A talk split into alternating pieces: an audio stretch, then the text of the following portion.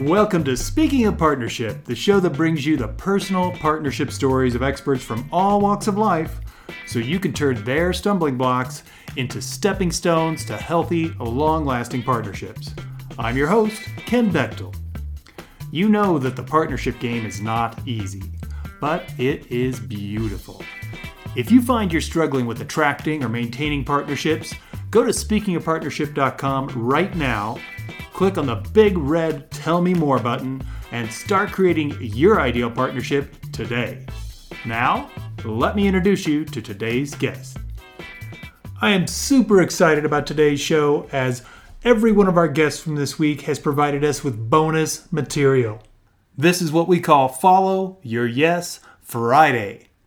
In the 20 years that I've been doing research and working with partners and, and, and relationships and men and women, one of the things that I've found missing in many partnerships is, well, we tend to forget, or maybe we just neglect to follow our intuition, or what I call our yes. That gut feeling that tells us, here's what your next step is. Instead, what happens is we, we tend to be in our partnerships and we're operating solely from our head. We're analyzing everything, we're disregarding just what our gut's telling. Sometimes we do pay attention. We, we recognize that yes, that, that instinct, and we start to follow it. But here's the trick we tend to not really own it. We don't defend it. We don't we don't set our boundaries with conviction. And this results in us abandoning our yes. We ultimately end up proceeding in our partnerships based on somebody else's yes. They put theirs on the table and we just go, "Oh yeah, that's good," and we go with theirs. What we're going to look at today, I've asked every one of our guests about their yes, not just when they followed their yes, but also when they haven't. What happened when they didn't follow their yes? They didn't follow that gut feeling that said, oh, this is what you need to do next. And instead went strictly off their intellect and their analyzer and said, nope, nope, that doesn't pencil. I'm going to keep on this path. We've got information from every single guest that you heard this week that's going to help you understand the power of following your yes. Now, here we go. Stefanos Sifandos, facilitator of transformational growth through neuro empowerment praxis and integrator of spiritual praxis and Western psychology, shared a story of a time when he did not follow his yes and ended up compromising his well being and integrity by being very aggressive and defensive. Well, Steph, I just want to thank you again. Absolutely incredible information on the, the interview you had for us last week. And, and I want to ask you another favor if I could. I, I would love to have you help us to kind of demonstrate why it's so important, the value in following our yes, our internal guidance in in our partnerships. And where I'd love to start is let's start with the time when you did not follow your yes. Maybe in that moment you didn't even realize you had a yes. You you look back though and you're like, okay, that was really clear. My gut was telling me exactly what to do. I still didn't do it. Tell us about that time. Yeah. And so it's a really beautiful question. And so to get directly into it, many times where I wanted to reveal the truth of who I was, that, that I was being unfaithful in previous relationships, or that I had promised something and I hadn't delivered on that promise within myself, like the integrity of me, and I just kept pushing it away, it just continued to compromise my character and my integrity. I continued, I felt more guilt, more shame. It overlapped, it overlaid, it compounded on itself. And it, and what my coping, my maladaptive coping strategy was, is, was to be aggressive, to be defensive.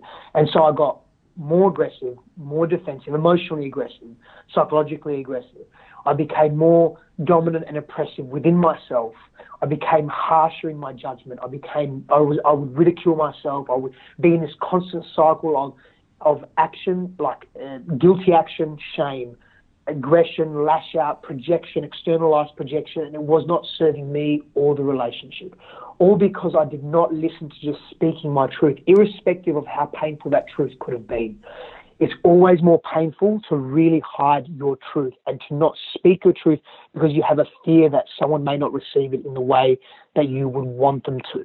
There's more pain associated with the repression and the repression and the oppression of our own truth than there is of speaking our truth from a compassionate, connected, service driven way. Fantastic. I, I, I love the way you wrap that up because it's so it's so absolutely true, right? We like to think that it's like, oh, what's the phrase? The truth hurts. Yeah. Well, what you know, what someone doesn't know doesn't hurt them. Yeah. But it's hurting us, and inadvertently, we're hurting them by behaving in a way that we're not even able to connect to because it's so subtle and unconscious, and it becomes overt, and there's no clean connection to it. Yeah. Yeah. Well said. Well, let's turn this around then. Let's let's explore a time in your to- in your life when you had that clear yes, and this time you did recognize it and you followed it. Tell us about that story. No, I'd love to. I'd love to use the example of, of Christine because it's so relevant in my life right now, and, and we really Uh, are, so connected in our journey and continue to be, and, and, evol- and evolving that. You know, we're choosing to evolve that as well, and we're very willing to evolve that. And so, you know, when I when I began connecting, communicating with Christine, I had a, I had a healthy, positive feeling about it. I was in a very healthy, whole, connected space myself, feeling very connected to self, to the world, to my service, to my environment, just to life, really. And after some time you know, connecting with her, I just I became very clear that there's something special here. There's something unique in this dynamic. Yet we're we're literally worlds apart, continents apart. How how would this actually work? And I was like, you know what? Doesn't matter. I was thinking to myself, that, that that's not irrelevant. That, I mean, that's irrelevant. That's not important. What's important is, am I honouring what I'm feeling? And, and, I, I checked in with myself. Is it an infatuation? Is it, it what's this driven by? What's this feeling or this thought driven by? And so I sat with that, and I was I was very conscious to that. And our relationship, and to be very clear and honest, it was very. Uh, it, it was it was I mean it was it was like a conscious flirtation that took place, but it was very it was really deeply. It wasn't a it wasn't a initially when we were c- connecting and communicating. It wasn't a highly sexualized uh, conversation at all. The, the depth of our conversation was, and, and let me be very clear on something sexuality and sexual connection is sacred union and like it can take us, it can catapult our growth massively, especially when it's with the person that you're very connected to and aligned with. We didn't have that. We didn't have the physical contact. So we we chose to go deep into each other's spirituality, emotionality, um, psychology, our behaviors, our patterns, our our beliefs, our loves, our likes, our dislikes. And we got to know each other from a very deep place, uh, from an outside of the physical. And so when I really began to know her as a person and I was able to be more comfortable with her and speak my truth and she was able to do the same, that was after, you know, like a, a couple of months, a month or two, where we actually was probably sooner than that. We fast tracked that. Listening to my internal GPS was like, yep, there's something here. I'm going to continue with this. And when I really made that decision and I stayed with that, I was, I, again, I engaged in willingness because I was clear on, I had clarity and certainty. So therefore I was vertical, stable and confident in my decision to continue because I knew we were going to meet. And so I was very confident in us meeting is something magic's gonna, magical is going to really occur for us on many, many levels. And wow, did it ever. And so I was very, very proud of myself and happy and inspired by able to and really grateful that I was able to connect to my intuition and, and follow through on it, act on it.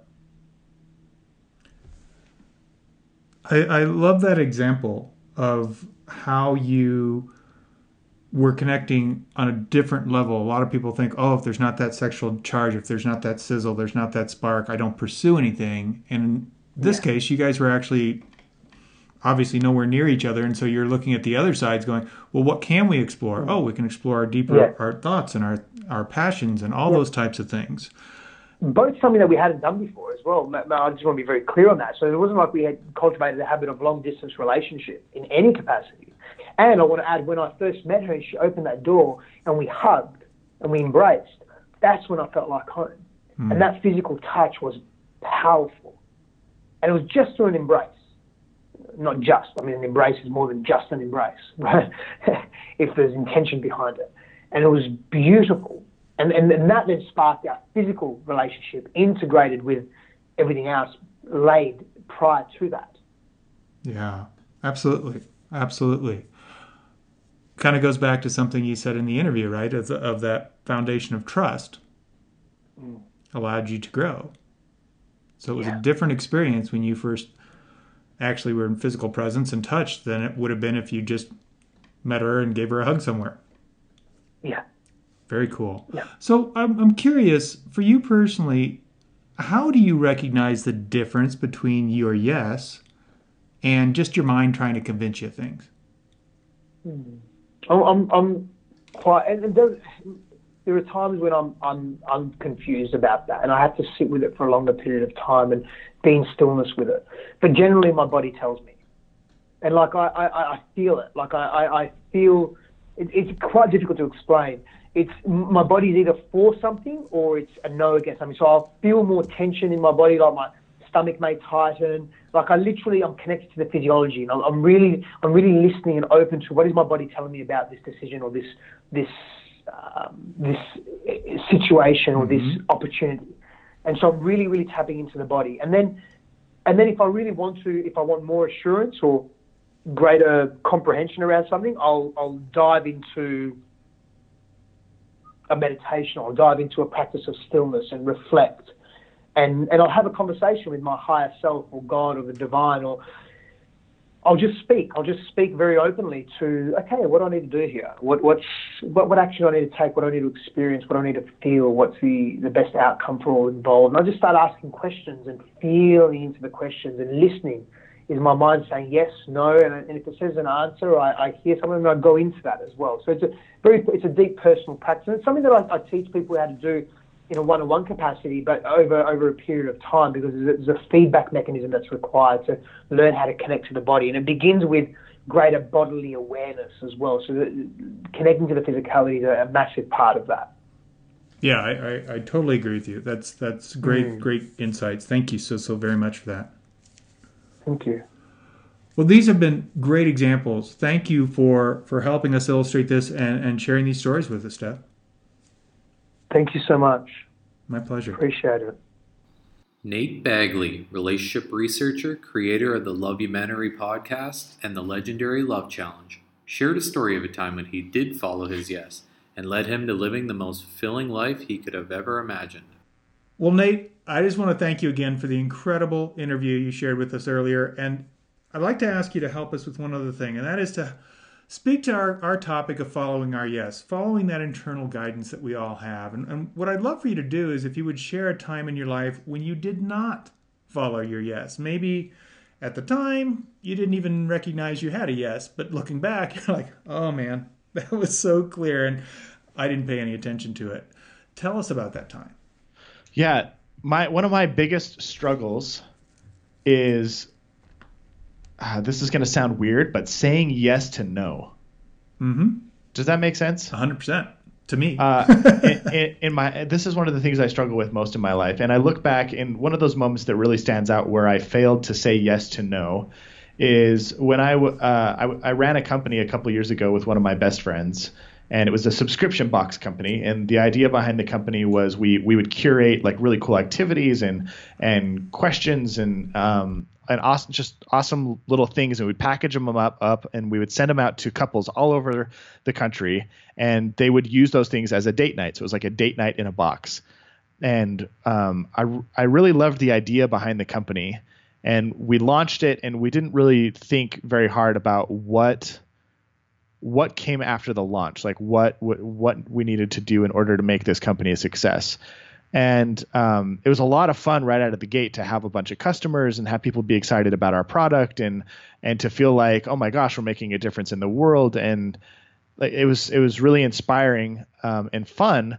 And then I started to get burned out, and I realized uh, that a huge portion of the business dealt with logistics and operations and um, making sure that we kept to really strict timelines. And I am not an analytical person. I am very much a creative person. And my soul just slowly started to get, actually quickly, not slowly at all, got sucked dry. And I was just not enjoying myself. And there were several times in the business where uh, we were never really making enough money to pay ourselves a livable wage, and so I was kind of living on a bare bones salary, uh, living in my parents' basement, spending all of my time ordering supplies and planning and taking care of customer service issues and boxing things up and shipping them out and trying to take care of like all sorts of other logistical nightmares. And there were several moments where I just kind of got to the point where I was like, I, I need to be done with this. I need to be done with this. And and I ignored it and I kept pushing it down and pushing it aside and thinking, oh, if we keep if I just keep moving forward, maybe there'll be a light at the end of the tunnel. And I ended up running that business for about two and a half years. And um and almost lost my one of my best friends because of it, because of the the, the tension that was created in trying to successfully run this business and keep ourselves alive. And I wish I had said yes to stopping the business sooner. I wish that I had been a little bit more honest with myself about my my emotional health and my physical health and and the relationship that I had with my with my best buddy and that we could have uh, started considering um, ways to exit that would have been a win for both of us. And that I think would have saved me probably a couple years off of my life. Uh, and so it's really hard still to this day for me to say no. It's hard for me to to turn down a good opportunity if it if I don't have time for it, or to say no to a meeting with somebody who really needs help, um, despite having a, a, very full schedule. Like that's that's one of the challenges that I still live with every day, and it's something that I'm that I'm really work on working on is saying yes to no, so I can say so I can say yes to the things that are the most important to me. That's a great example, and I think everyone I've ever known has struggled with that. I certainly have. Um, a, a few years ago, I realized for me that that no is the new yes, because when I'm saying no to whatever that is, that opportunity, that person's invitation, whatever it is, I'm saying yes to me.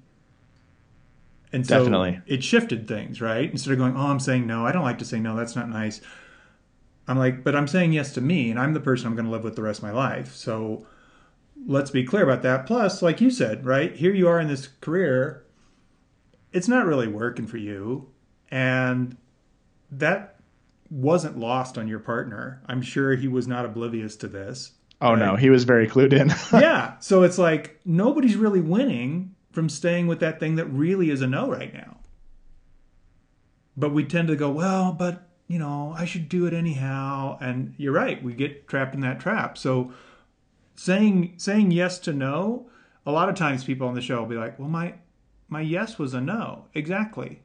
And oftentimes we're afraid to follow that yes, which is no, don't do that. Don't go on.